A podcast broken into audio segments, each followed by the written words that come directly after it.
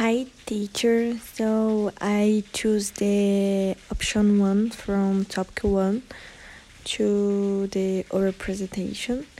So in the past, uh, it was very common to to use local products products to to the exchange. Uh, for example, black pepper and ginger, which has the same importance as oil today. Uh, so these days it's not common. I think in the country is only um, it's valid on their um, on coins.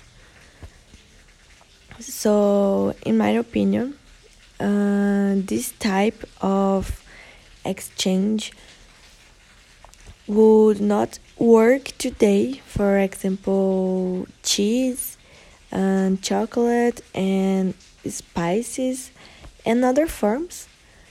Um, I think the exchange is not always um, complete, completely fair, you know.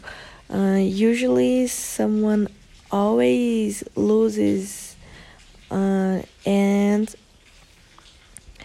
and becoming I think disorganized, you know.